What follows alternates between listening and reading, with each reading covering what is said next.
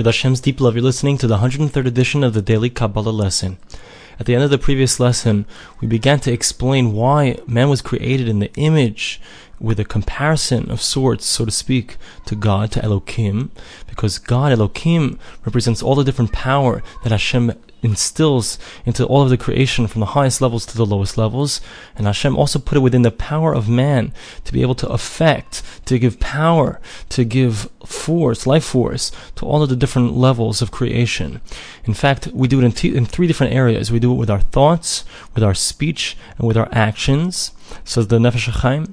And he, and he also, if you read it carefully, so it's brought down in the notes on the bottom of the Sefer that I'm reading, so it's actually each thing corresponds to a different thing. The thoughts correspond to bringing light down from the upper worlds. The actions that a person does corresponds to building or destroying in the physical world, the world that we're in.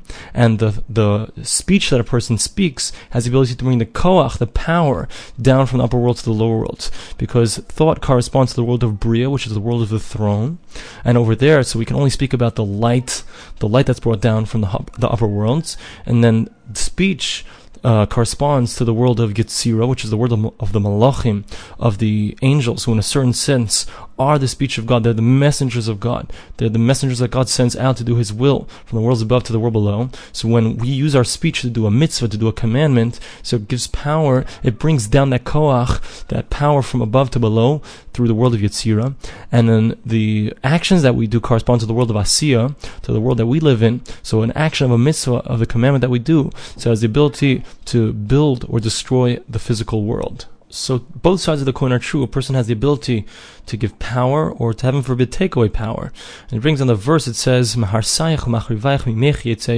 destroyers and those who cause destruction will come from in midst you. So the ability to darken those upper worlds or make smaller the light and the holiness, heaven forbid. And he also has the ability to give power to the forces of evil by doing evil speech, by speaking evil things. So he gives power to the forces of evil heaven forbid. Now, all of this is the understanding of the verses that we quoted earlier. Kim Asa, that God made man in His image, and God made us in His image, the image of God, the image of Elohim.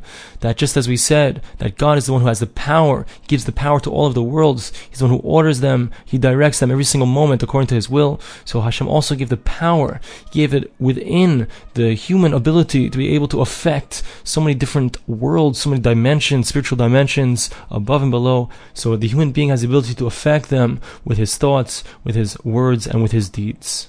We find the sages say in, in the Medrash and Eicha, Rabbi Azariah said in the name of Yehuda ben Simon, that when the Jewish people do the will of Hashem, when we do the will of God, so it gives great strength to Hashem, so to speak. That's what the verse says, Be'elokim nasachayil. It's a verse in the Psalms, chapter 60, verse 14. For God will we fight. What does it mean we're fighting for God, on God's behalf? Because when the Jewish people do what they're supposed to do, so we are fulfilling God's will, but God gave us the power to bring down all the goodness to the world, all the light into the world. So in fact, we're fighting on behalf of God. And if heaven forbid we don't do what we're supposed to do, so then we weaken, heaven forbid, the power of God. That's the verse in Deuteronomy chapter 32, verse 18. The rock who gave birth to you, you weakened. Because God gives us the power, heaven forbid, to weaken him, to take away power from the worlds below, because he put it within our ability to cause the worlds to have power or to lack power, heaven forbid. We actually find this concept in a number of different places in the Zohar, in Kabbalah, it brings down ben adam that the sins of a person they actually create a blemish above, and similarly we find the opposite, and that's the concept of the of the pasuk tenu oz give strength to God. It's a verse in Psalms chapter sixty eight verse thirty five, and the idea is as we said that uh, we have the ability to give power to God, so to speak.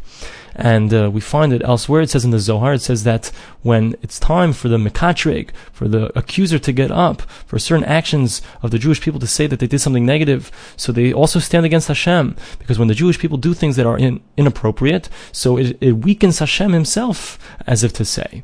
And when they do good actions, so it gives power to Hashem to be able to send out power into the world. And that's again, it brings down this verse, Tenu Oz Elokim, give power to God. How do we do, how do we do that? How do we give power to God? By doing good deeds and good actions. And that's why, says the Nefesh HaChaim that if we look in each of these different verses, each time it keeps using the word Elokim to know eh, Oz Elokim, give power to God. But Elokim Nasachayil, we will do, we will fight for God because the God, the concept of Elokim is that Hashem has all the powers and He also gives us over those powers. We have the ability to allow His powers to come into the world, or heaven forbid, to not allow them into the world.